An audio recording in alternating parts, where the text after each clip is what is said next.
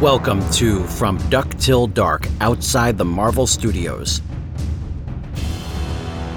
An audio celebration of the films based on Marvel Comics characters released before and during the Marvel Cinematic Universe. Enough said. Facefront, true believers. This is George Soroy, and welcome to the latest episode of From Duck Till Dark outside the Marvel Studios, a celebration of all the Marvel movies that came out before and during the run of the Marvel Cinematic Universe. And this episode tonight is the second time so far in this series that we have seen a second take on a comic book property. A while back, we focused on The Punisher the 2004 movie, which was the second iteration of The Punisher on the big screen, although it was the first for U.S. audiences. Um, the 1989 film The Punisher only made it to international screens. Unfortunately, New World Pictures was going bankrupt during the time that it was gearing up for release. So it wound up having to get bought off and eventually just spit out onto VHS. So that was the Punisher's first first shot on the big screen in U.S. theaters, and it was a modest success. But uh, the next year, in 2005, we got to see the first family of Marvel, the Fantastic Four, finally make its way to the big screen after the unfortunate 1994 version was shelved before it was fully completed. And what I have seen of that one, because obviously I saw the 1994 version, thank you, Convention Market, and I feel like that one had a lot of heart to it. I thought they were on a good path. And I especially loved what Joseph Culp was bringing to the character of Doctor Doom because he was able to display this amazing gravitas as much as possible, which is exactly what Doctor Doom is supposed to do. Just looking at him, it's just like you're supposed to kind of play him as far to the moon as possible. So, unfortunately, the Doctor Doom that we got in 2005, as played by Julian McMahon, when he finally does don the infamous outfit of Doctor Doom with this the metal faceplate and everything, he doesn't have that sort of gravitas, unfortunately, but we'll get to him in, in a little bit. But let's rewind rewind a bit. The main reason why the 1994 version did not make it to theaters was because Marvel at that time was really kind of regretting the low budget deals that it was making. Roger Corman got involved with the Fantastic Four not because of a deal with Marvel, but because of a deal that he made with German producer Bernd Eichinger. Bernd Eichinger was the one who had gotten the rights to do the Fantastic Four for the big screen. And he wasn't able to get things going. No studio was taking his movie with a $40 million budget, which was similar to what Batman was in 1989. They weren't willing to take that on. And it was getting to a point where Marvel was was at the deadline to get its rights back and so Eichinger needed to get this going as soon as possible, or else he was going to forfeit the rights. And so he reached out to Roger Corman and, and asked him, could you produce a, a version of Fantastic Four for about a million dollars?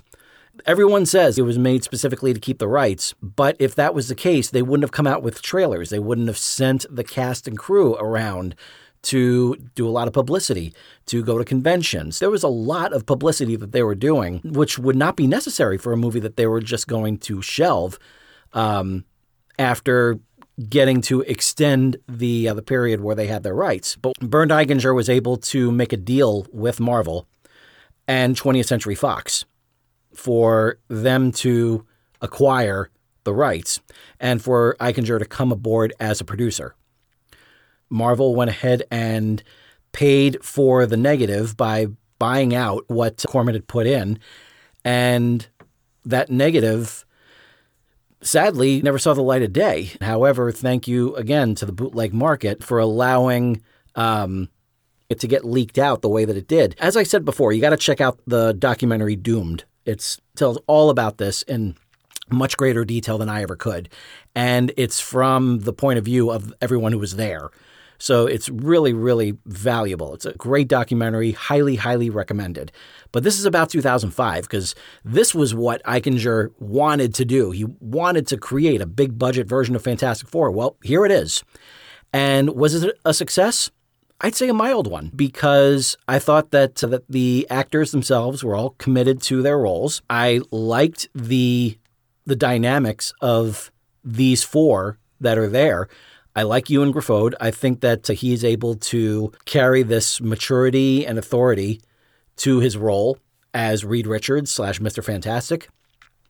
I thought Chris Evans was fantastic as the Human Torch, Johnny Storm. I thought that he was able to bring that kind of swagger to to the character in such a convincing manner that he had people a little bit weirded out when he was picked to become Steve Rogers, aka Captain America.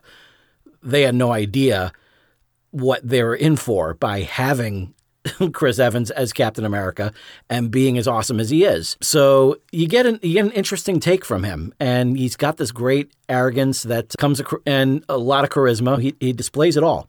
Michael Chiklis, I think, does uh, does a really solid job as no pun intended as Ben Grimm, aka the Thing. I think that uh, he's able to he he operates really well like in, in, this role. I like the the back and forth that he does with with Ioan Gruffudd as Reed Richards.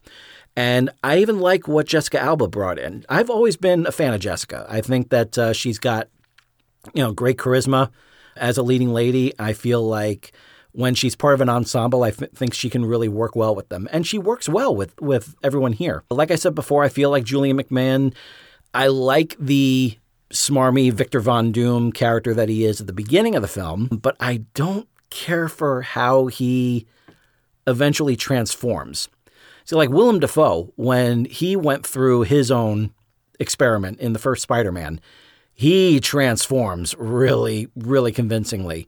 And just the way that he the way that he changes like his body language and everything and just has those moments with himself that's so wonderfully over the top what this needed was a performance similar to Frank Langella as Skeletor in 1987's Masters of the Universe.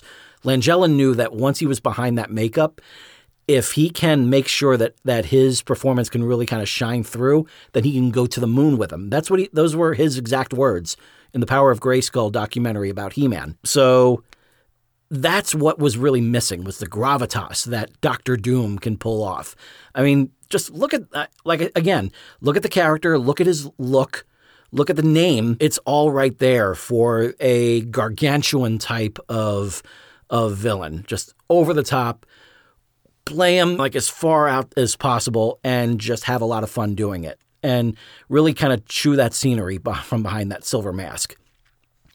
And overall, I feel like there are elements that are kind of like kind of odd. I can never get over Ben Grimm saying, pointing over to Johnny Storm, saying, I can even handle Mr. Blonde Ambition here. And Johnny Storm's not blonde. So, I mean, the character is supposed to be. That's what he is in the comics. But Chris Evans, Chris Evans' take on Johnny Storm, he's not blonde.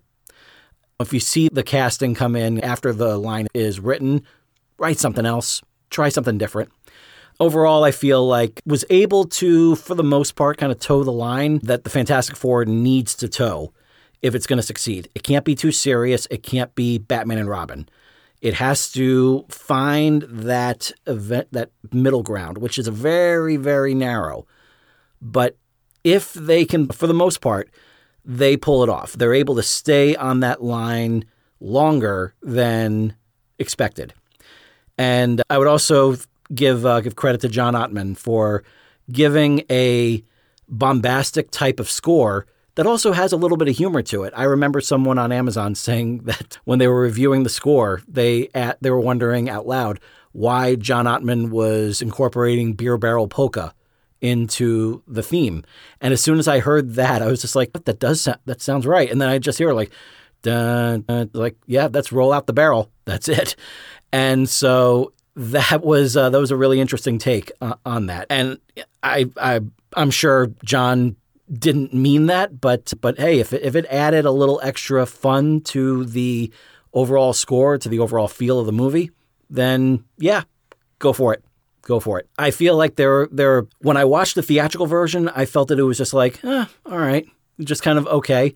But there's something about that extended cut, and if you can see a version of Fantastic Four, see that one because it takes its time a lot better. It doesn't feel as rushed as the theatrical cut, and it has it incorporates more character moments, and it creates it creates a good vibe. It's got like a really cool opening sequence that that looks like it's very it's a little animated sequence that uh, showcases various elements of the film that we're about to see and it, and it's and it makes it it gives it like a nice little fun fun vibe going forward it is supposed to be somewhat jovial. It's not supposed to be as stark as what we had gotten the month before. Maybe just the the movie itself, even though it wound up being a solid com- uh, commercial hit uh, with some mixed reviews, I feel like it was a victim of Batman Begins just kind of taking all of its thunder. And uh, Batman Begins was kind of reminding everyone of what a comic book movie could be. And what Fantastic Four is reminding people of is what they had been. And so that's what we got with this one. We got a fun one, but it really suffers from a weak villain when all of this is said and done. And it's sort of a missed opportunity to really go full blast with Doctor Doom. So I would give it a mild recommend. I would say, why not give it a shot? And uh, so I'd be interested in hear what uh, what your takes are. Uh, check me out on Facebook, facebook.com slash from duck till dark. And if you have any thoughts or anything about the about the movie, please let me know, and I'll be happy to read those thoughts on the air. And if you have any sort of additional feedback to share, please feel free to write a rate, uh, rate and review. And I just look forward to hearing you guys. I hope you're enjoying this run as much as I am. So until next time, this is George Soroy saying to all of you, ever upward and Excelsior. I'll see you tomorrow.